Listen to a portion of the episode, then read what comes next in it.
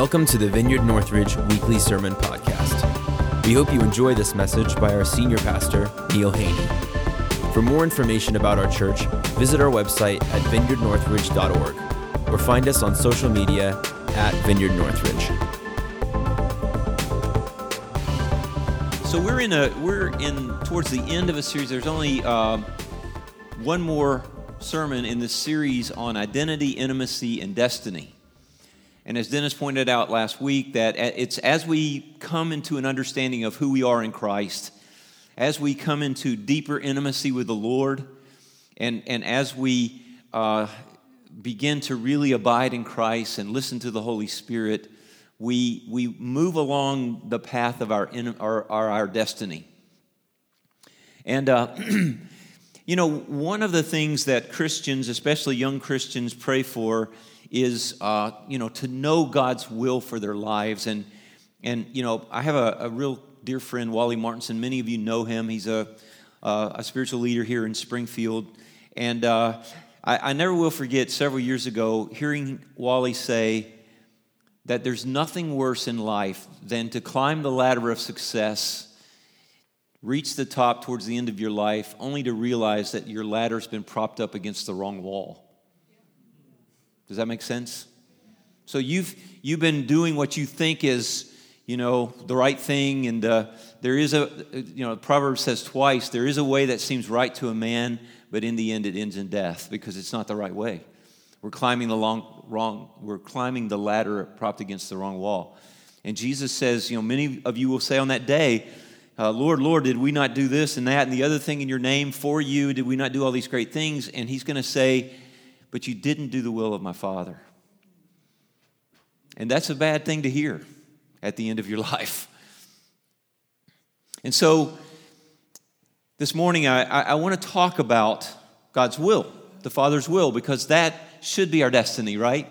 To do the Father's will should be our destiny. And, you know, uh, we, we talked about that God is calling us to do what we cannot do with what we have not, we do not have for the rest of our lives.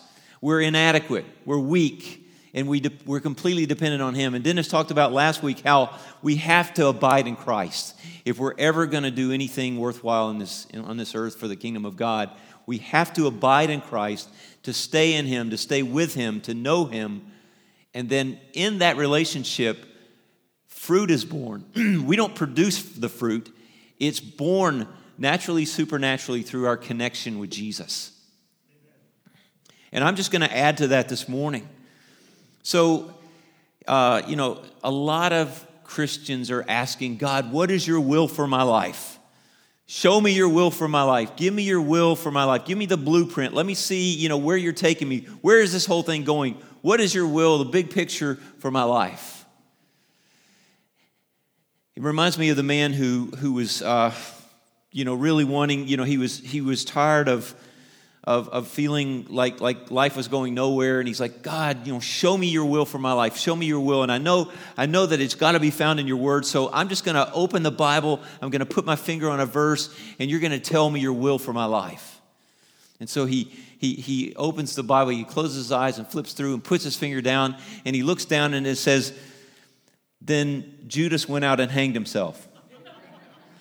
He's like, No, Lord, oh, I, am sorry. I, I that's that can't be your will. So let me let me so he flipped back a little bit and closed his eyes and said, "Okay, Lord, this time just show me your will for my life." He puts his finger down on a verse. He opens his eyes and it says, "Go and do likewise." I would not recommend that formula for finding God's will for your life. I just wouldn't recommend it. I don't believe in fleeces. I believe that God honored that with Gideon, but I don't think that's generally how God works. I remember in my own life coming to a point where I needed to, to know God's will. I was in my last week of college, 1981. Most of you weren't alive at that point. But back in 1981, and, and, and so in the same week, I had my only interview at the end of my college career for a job. And the, the day before my interview that was scheduled, I got my letter of acceptance to Asbury, uh, Asbury Seminary to go to seminary to train to be a pastor. Do I go to work? I was sick of school. I didn't want to go through another three years of school. Uh, at, at, you know, an MDiv is what you have to get to, to be a pastor in United Methodist Church. 90 hours. I'd already spent 120 hours. I crammed four years into five and a half, and, you know, and, and so I was sick of school. And so I was living in the back room of this elderly lady's house. I was renting a room, it was like $100 a month or something. And on the dresser, there was this old rusty horseshoe. So I had an idea. So I took the horseshoe and I walked out in the backyard that evening. It was like on a Thursday evening. The interview was the next morning. I'd just gotten my letter of acceptance from Asbury. I did not know what to do. I'm standing literally at a crossroads, like a fork in the road. And so I took this horseshoe and I said, Lord, I'm going to throw this horseshoe up in the air, and if it points that way, I'm going to work. If it points that way, I'm going to seminary. So I closed my eyes, I threw it up in the air, and it landed just like this. I took the horseshoe, took it back in the house, laid it back on the dresser, and I said, Lord, I don't know what you want me to do. You're going to have to lead me from here. And, and he did. I mean, very clearly led me. But it was step at a time, day by day. So, so guys, I think that we make a fundamental mistake by saying, Lord, what is your will for my life? I don't think Jesus said to the Father, What is your will for my life, Father?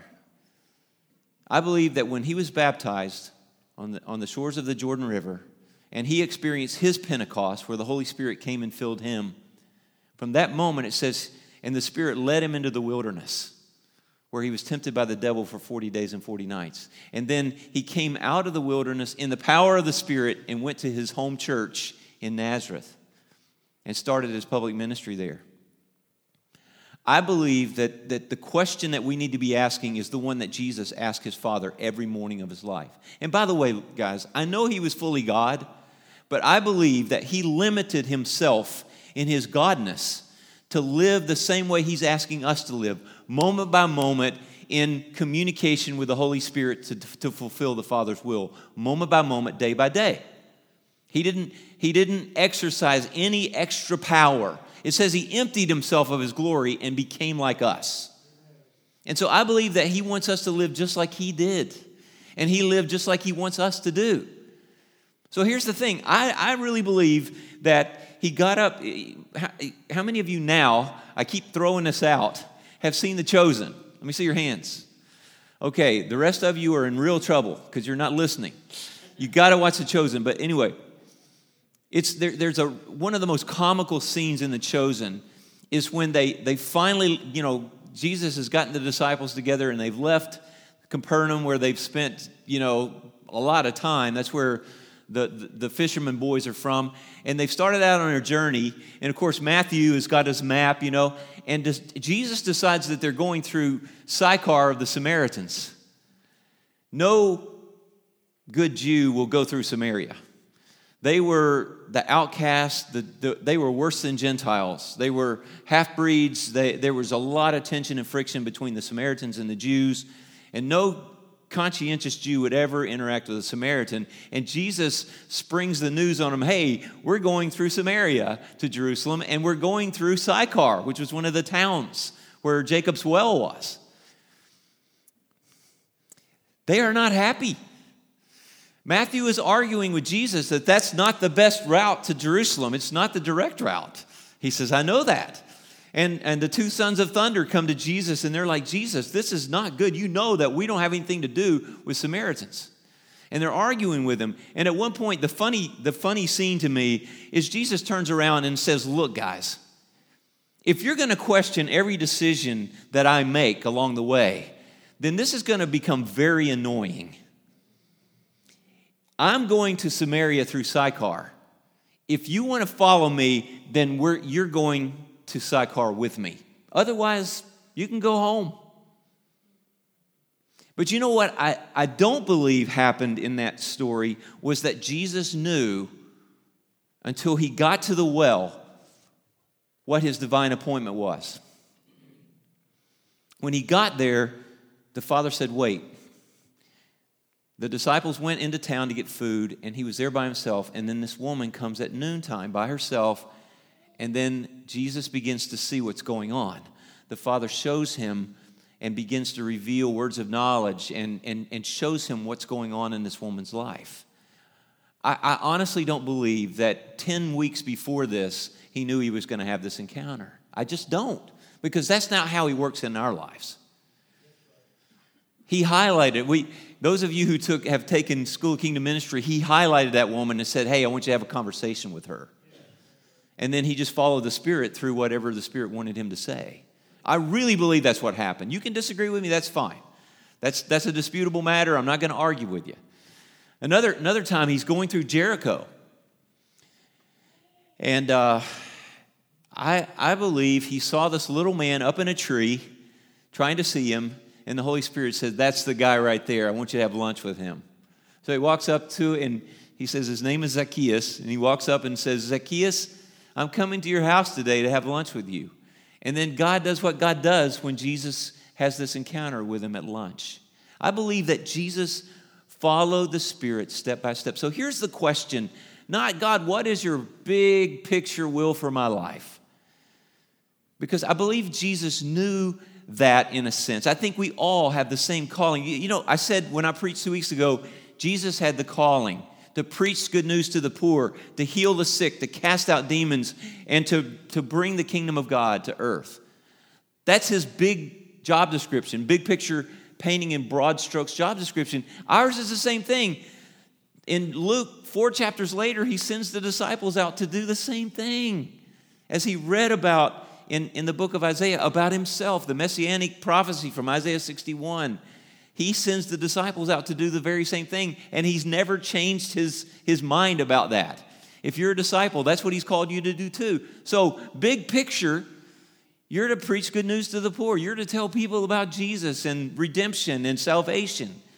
You're to, to heal the sick and cast out demons and, and, and, and just bring joy to people and salvation to people.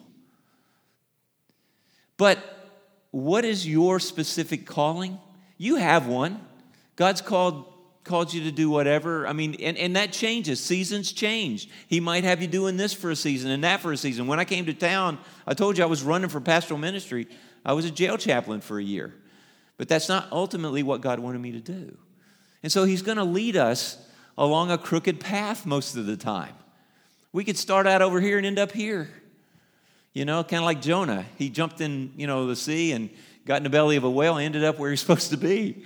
That's not where he was traveling. He was trying to get as far away from Nineveh as possible. But anyway, that's a whole other story, and I'm not going into it. But I just want to say this the question that we need to be asking is Lord, this morning as I wake up and I'm in your presence, speak to me. What are you doing? And how can I join you in it? What is your will today for me? What are you doing? Where are you working? How can I join you in what you're doing? What is your will right now, this minute? And an hour later, Lord, what are you doing now? Where do you want me now? I really believe that's how we're supposed to function. And God will lead us. You know, the problem with God, what is your will for my life, puts me at the center. Does that make sense? Lord, what are you doing in my life? Not what are you doing in my life, in, in the people around me, in, in Northridge, in, in my workplace, in my family. That's the question that we should be asking. But, but you know, there was a time before the invention of the telescope when human beings thought that, we were, that, that the earth was the center of the universe because the stars moved around the earth and the sun came up and set and oh the earth is the center of the entire universe it has to be and then we discovered astronomy, started looking through telescopes and started mapping out, you know, seasons and all these kind of things and the movement of the moon and the stars and so forth. And we realized that our Milky Way galaxy is not even close to the center of the universe. And there are eight, four to eight billion, or I'm sorry, 400 to eight billion, 400 to 800 billion stars in the Milky Way. And we're somewhere between one of the arms of the Milky Way and the center of the Milky. We're not even the center of our own galaxy, let alone the universe. And you know, God created the entire universe. So I think He should be at the center of everything. I mean, this thing started with Him. and, and you and I, we're not big enough that, that, you know, we're the center of our own universe. God is, he, he is really concerned about your life and mine, but He's more concerned that we live in union with Him. And, and here's how that plays out. Here's how that plays out. You know, I, I, I, really loved Dennis's sermon last week about abiding in Christ and staying connected with Him. And, and he shows us the Father's will, and we bear fruit by letting Him continue to do the Father's will through us as, as we abide in Him and stay connected with Him. Fruit is born in our lives, and we accomplish the Father's will. But as we abide in Jesus, it says, I, want to read three verses in this John 14 through 16 and so in John 15, he's talking about abiding, but he's also in John 14, a little bit of John 15, and then a lot in John 16, talking about something else that's super important that has to do, we, we are to abide in Jesus, but thank God he wants to also abide in us. Okay? So, he, so here's, the, here's the scripture. So, uh, uh, this is what, um, by the way, this is called the Father's will our destiny part three the father's will that's the name of the sermon i told wes i would say that forgot to so now i've kept my promise all right. The father's will. That's our destiny okay? So let's look at, at uh, john 15 where dennis left off last week and let's look at verses 15 and 16 jesus says to his knuckle-headed disciples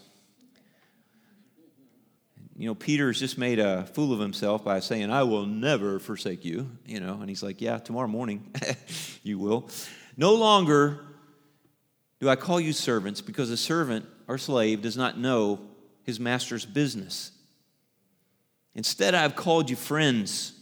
For everything that I've learned from my Father, I've made known to you. You did not choose me, but I chose you and appointed you that you might go and bear fruit fruit that will last. I know that Dennis is going to pick up in the scripture next week, so I'm not going to steal his thunder. But I want to show you what surrounds that. Okay, so he says, he says, I, I, um, for everything I've learned from my father, I've made known to you, and that's going to be the mode of operation from here on. I'm going to, I'm going to listen to my father. You know, Jesus said, I only do what the father's doing. I only say what the father's saying. And, and so he lived his entire life doing that. But how did he know that? It's because the Holy Spirit had come on him and was in him. Okay? And so Jesus begins to make the disciples some promises because he told them, I'm going away now. I'm leaving. I'm not going to be around any longer. Not at least where you can see me or the world can see me. But I will not leave you as orphans. So let's look, let's pick up in John 14, verses 16 through 21. He, Jesus says, I will ask the Father, and he will give you another advocate. It's also uh, helper, counselor. The word there is paraclete, and I'm going to explain that in a moment. So I will give you another paraclete to help you and be with you forever. The Spirit of truth. The Spirit of truth. You will know the truth, and the truth will make you free. The world cannot accept him because it neither sees him nor knows him, but you know him, for he lives with you. Where, where is he? In me. Jesus is like he's here in me. He's been with you, and he will in the future be in you. Okay? Right now, he's with you, but he'll be in you. I will not leave you as orphans. I will come to you. Now, here's something, guys Jesus is not schizophrenic. But sometimes we parse out the persons of the Trinity way too much. And we make them individual gods instead of just individual persons. The Father, the Son, and the Spirit are one God, three persons. And so when Jesus says, I will not leave you or- as orphans, I will come to you, he's talking about his Spirit, the Spirit of Christ coming to live within us. I will not leave you as orphans, I will come to you. Verse 19, before long the world will not, will not see me anymore, but you will see me because I live, you will live also. The Spirit gives life. On that day, on that day when you are filled with the Holy Spirit, you will realize that I am in my Father and you are in me and I am in, I am in you. Guys, think about that. I am in you, you're in me, we're in the Father. one big happy family, and that happens by the indwelling Holy Spirit. Hallelujah. that is so good. He has not left us alone. Man, this mutual indwelling, I just love it. Whoever has my commands and keeps them is the one who loves me. We need to live out his will. The one who loves me will be loved by my Father, and I too will love them and show myself to them. Now let's look at, at chapter 16 because he picks this whole theme up again of the Spirit. But very truly, I tell you, it is good for you that I am going away. Unless I go away, the advocate, the counselor, the paraclete will not come to you. But if I go, I will send him to you. I have much more to say to you, more than you can bear now like, like they're heavy hearted. They're, Jesus has just told them he's going away, he's going to leave them, they're not going to see him. And, and they don't understand what he's talking about, about he's going to send this counselor. They, they have no clue. I mean, there's just no way they have any kind of grid to understand what he's talking about. And so their hearts are heavy, and he wants to tell them all kinds of things, but he knows that they don't have the spirit of truth to even explain what he's saying. And so he says, He will not speak on his own. He will speak only what he hears, and he will tell you what is to come. He will glorify me because it is from me that he will receive what he will make known to you. So I'm going to listen to the Father, and I'm going to share that with the Spirit, and the Spirit's going to share that with you. Because he's living inside of us. We have this, we, it's better than OnStar. We have the Holy Spirit. And all that belongs to the Father is mine. That is why I said the Spirit will receive from me and what he will make and, and from me what he will make known to you. Isn't that awesome that he considers us so important that he's going to send us this OnStar Holy Spirit that's going to listen to Jesus revealing the will of the Father and then reveal that to us? That's how we're going to know what to do moment by moment, day by day.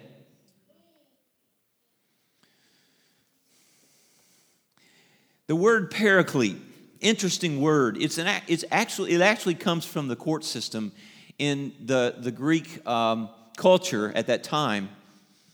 And uh, it's a word, para means alongside, and cleat means to call. So to call alongside. So this was an actual, a paraclete was an actual kind of like an attorney, but different. Their court system was very different than our court system. Uh, you know, we, we, we have things set up where, you know, the person that's on the defense usually allows his lawyer to speak for him and usually won't take the stand unless he has to or whatever. This was really different. And so there was a judge, and then there was an, a prosecutor, and that, you know, someone bringing an accusation. And then the person that was coming to court to defend himself or herself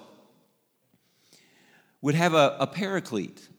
Now, I don't know how they got the paraclete. I don't know if they were hired or if they were appointed, whatever, it doesn't matter. The point is that the paraclete knew all about the, the, the court system. And so this paraclete was a friend that was alongside, that was called to be alongside the person that was on trial or that was bringing, you know, whatever before the judge. And so the paraclete would accompany this person. He would say, Now, this, we're going to go in the store right here. We're going to go over here we're going to sit.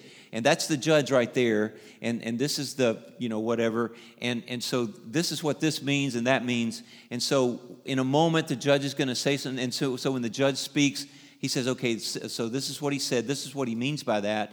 And now you should respond to that this way. And, and just, right there alongside to just instruct and make sure that, that the person was not alone and, and was, was everything was being explained as he went through the court, you know, the, the, the proceedings. What a wonderful thing to have a friend like that. And Jesus says that's what you got in the Holy Spirit. He's your paraclete. He's never going to leave you. He's never going to forsake you. He's going to be right there with you. When you go through rough times, when you don't understand what's going on you know he's gonna he's gonna be with you. He's gonna explain things. And he's also a comforter. You know the word comforter also means you may not understand this and i can't really explain everything to you right now but i'm just gonna be here with you and i'm gonna ride the storm out with you and you're gonna be okay. And so jesus wanted his disciples to know what the father's will was what he was doing and what he was saying so they could now join him in what he was doing I mean, that's really what was going on.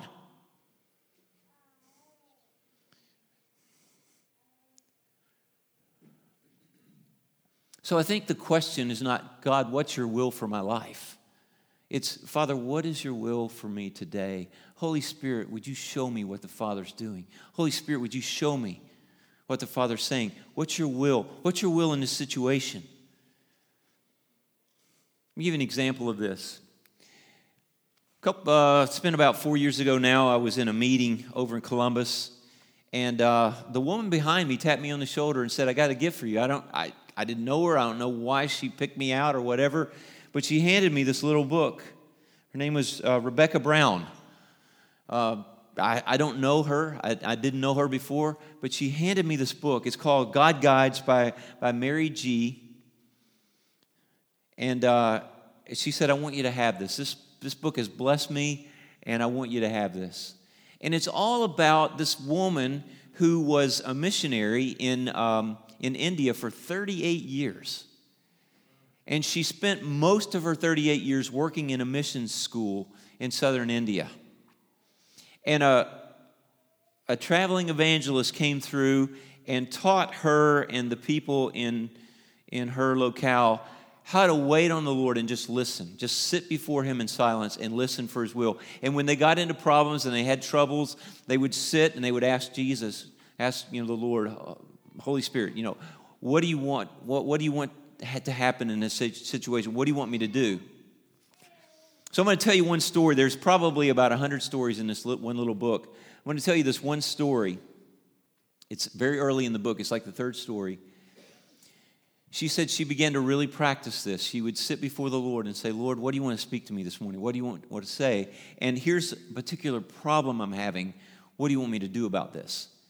Well, she one of the things that she sh- shared that the lord had kind of pointed out as she listened to him in early in her time in doing that was that she had a very critical spirit. She was very critical of people.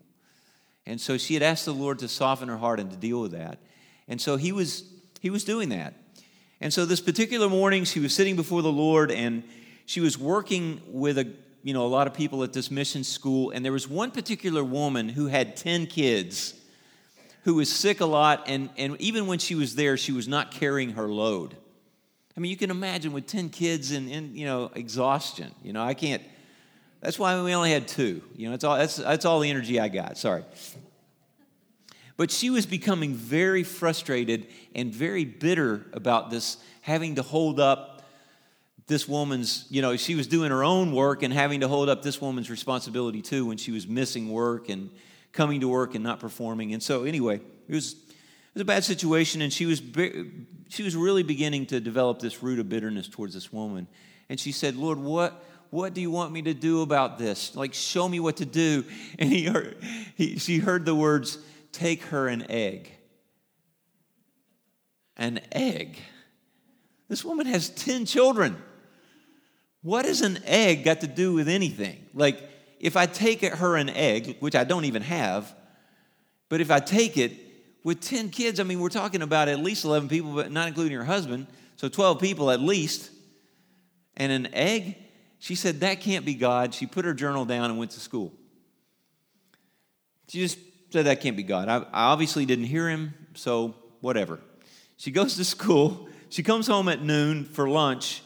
She walks in her open air living room with no windows. I mean, no glass in the window panes. They just didn't have it. You know, India, southern India never gets cold, so, you know, just open air.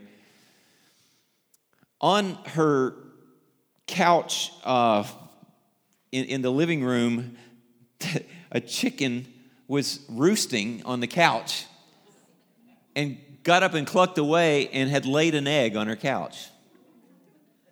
One egg. She said that never happened before and it's never happened again. And she remembered what the Lord had spoken that morning. And she said, Well, maybe that was you. So she walked over and picked up the egg. And she said, I do not like this woman, but I'm going to take this egg because you said so. So she walked over and she said, Thankfully, her son was playing in the front yard, her little boy. She said, Here, give this to your mother. And she took off. she said later that, that evening, this woman came to her house, her coworker came to her house and said, knocked on the door, and she said, Why did you give me an egg? And, and she said, Well, I was listening to the Lord this morning, and he said, Give you an egg. She said, That is just like God. She said, You have no idea what that meant to me. She said, I.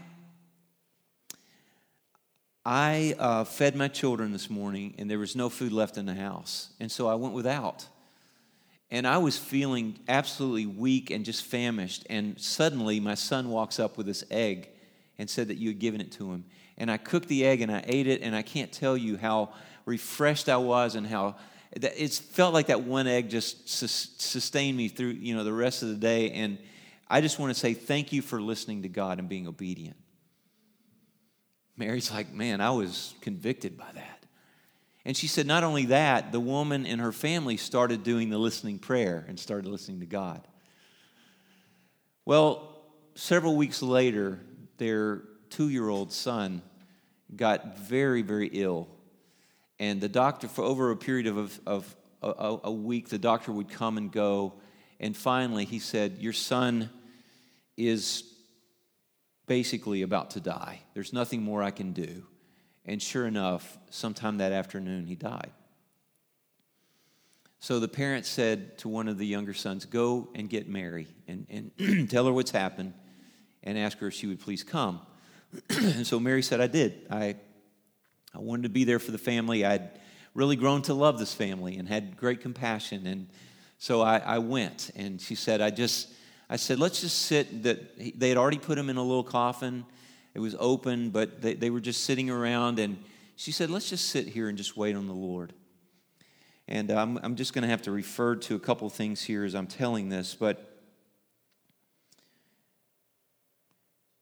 She said they consented to have a quiet time and listening prayer with the family. The whole family sat in a circle around the coffin, and as we sat there quietly, a thought came to me get some anti philistine or something like that, and cotton. Anyways, just, you know, medicine. It's like, she said, it's like Denver clay used for pneumonia. I told the oldest son, go quickly to the market and get a jar of this and a large roll of cotton. And so he did, and he came back, and they heated it, and they put some on the, the say they took it out of the coffin, took it into the, to the kitchen and put it on the kitchen table, put the clay on its back and on its chest, and wrapped it in, in, in this cotton. Five hours they sat there. Five hours they prayed. Five hours later, the little boy opened his eyes and was restored to the family. The second oldest son had walked away from the Lord, was living a very ungodly lifestyle. Because of that miracle, because of that miracle, he repented of his sin and entered seminary and became a pastor of a church and led scores of people to Christ. The father became a kind of a, in listening prayer, he became kind of an advocate for peacemaking. And he would go to communities where there was tension and friction in churches and in, in schools and stuff, and he would work to, to uh, reconcile people. And there's a story uh, about uh, a church that was incredibly divided. And through his listening prayer and through getting people to listen to the Lord and reconcile, revival came to that, to that church in that area. And they started their own school, Christian school. Because one woman heard the will of God and took an egg to her neighbor. We have to do what we cannot do with what, what we do not have for the rest of our lives. But we do that by listening to the Holy Spirit and knowing the will of God moment by moment, day by day, and doing what God is leading us to in that moment. God's not going to give you the roadmap for the rest of your life. Don't even ask that. That's not the point. The point is, Lord, what are you doing right now, and how do you want me to, how do you want me to join you in that? Just a couple of quick stories, and I'm done. The other day, I was at um, a, a local grocery store and going through the checkout line, and I noticed that the, the woman checking out was apologizing to the customer in front of me because she had her arm in a sling and she was trying to get groceries in the bag and, you know, ring them out and all this. And, and I heard her tell him, yeah, I, uh, i have an appointment in two days, and I'm going to find out from the doctor whether or not I'll have surgery. have to have surgery on my arm. You know, it doesn't take a genius to you know realize that God's highlighting that to me. So that's my woman at the well, my, my Zacchaeus. And so as I stepped up to, the, to my turn to check out, I said, I understand that you're, you're, you have problems with your, your, your left arm and you're going to find out in a couple of days if you have to have surgery. She said, Yeah. She said, it, You know, um, I, she told me a little bit about it. And as we were talking, I said, Would it be okay if I prayed for your healing? And, she, and then a customer walked up and she said, Well, I can't do that with the customer. And it, this man turned around and went two down, two lanes down, and went through another line. And so there was nobody that came up for several minutes. I mean, you know, like when I say several, probably two or three. But I said, Is it okay if I put my hand on you and pray? And she said, Sure. And so I, I prayed for her and I prayed my best prayer. And, you know, like Wes played for Seth just now, and just, you know, God, just, just, you know, I, I just, in the name of Jesus, I just command this arm to be healed. And when she goes to have it x rayed or whatever, that, you know, everything will be fine. And I haven't followed up, I haven't checked to see if everything was healed. But I, as I walked out of the store, I want to tell you, I was not feeling like a hero. I was thinking to myself, why am I always in such a hurry that I can't do that more often? Because that's the kingdom. And the Lord almost has to shout to me sometimes to get my attention enough to do something like that. I'll tell you another story. Yesterday, Deb and I went to Bob Evans. And I'm sta- we're staying, you know, 20 minute wait. We're standing there, and and uh, people are checking out. A bunch of people sitting around, and I saw this man go up to the counter to pay, and he was in bad shape. He couldn't straighten up. He couldn't get about. He couldn't get beyond about here. One of his arms he couldn't use. He was obviously limping, and I felt like I was supposed to go pray for that man. And I was frozen in place. And I watched him pay his check, and I watched him limp out the door and go to his car. And I watched him get in his car and drive away. And I stood there frozen. And I didn't go pray for him. And God had highlighted him. I knew he, he had. I just couldn't muster whatever it was to be obedient in that moment. And I'm ashamed of that. And I just want you to know I'm just like you guys. I'm trying to step across the chicken line. I'm trying to hear the Lord and obey, but sometimes I don't. But I want to. My heart is to do the will of God. My heart is to cross the chicken line, to live on the other side where life is. And whether he was healed or not, that's not my business. Let me just read one little quote from, from Mary, real quick. I didn't plan to read this, but this is at the top of the page. Here's what the Lord said to her when she was talking about. Uh, you know, this when she walked in and found the eggs, she goes, "Why not obey?" Uh, and and the voice said in her head, "Why not obey now? You got the egg. You didn't have the egg before. Now you got it." And she said, "She'll laugh at me." And here's what the Lord said: "The results are not your business. Whether that man was healed or not in that moment was not my business.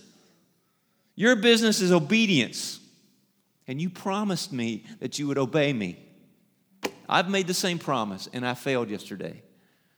But, guys, I am going to try to go after God. I mean, try, you know what I'm saying? It's, it's like I want to live like I just described, listening to the Spirit. Lord, what is your, men, what is your will in this moment? And in this moment, and in this situation? And whether it looks, imp- we've got to live the rest of our lives doing what we cannot do with what we do not have. That's what I said two weeks ago. I need to listen to my own sermon. I was chicken that I'm going to pray for that man and nothing's going to happen. And I'm going to look like an idiot and he's going to be offended. He didn't tell me to bring the results. He said, if I abide in him, I bear fruit, and the results are his business. Mine is to obey. So, would you forgive me for disobeying the Lord yesterday as your pastoral leader? Guys, the question is not what's your will for my life, it's what God, what are you doing right now? What is your will for this moment? What is your will in this situation? Lead me by your Spirit and help me to continue to just abide in Jesus and bear the fruit. Not produce fruit, but just to bear it. The results are His, guys. The fruit is His. We just need to abide in Jesus and remember that he, His Spirit's abiding in us, and He's revealing the Father's will moment by moment. Let's live like that. Thanks for listening. We hope you enjoyed this message. For more information about our church, visit vineyardnorthridge.org or find us on social media at Vineyard Northridge.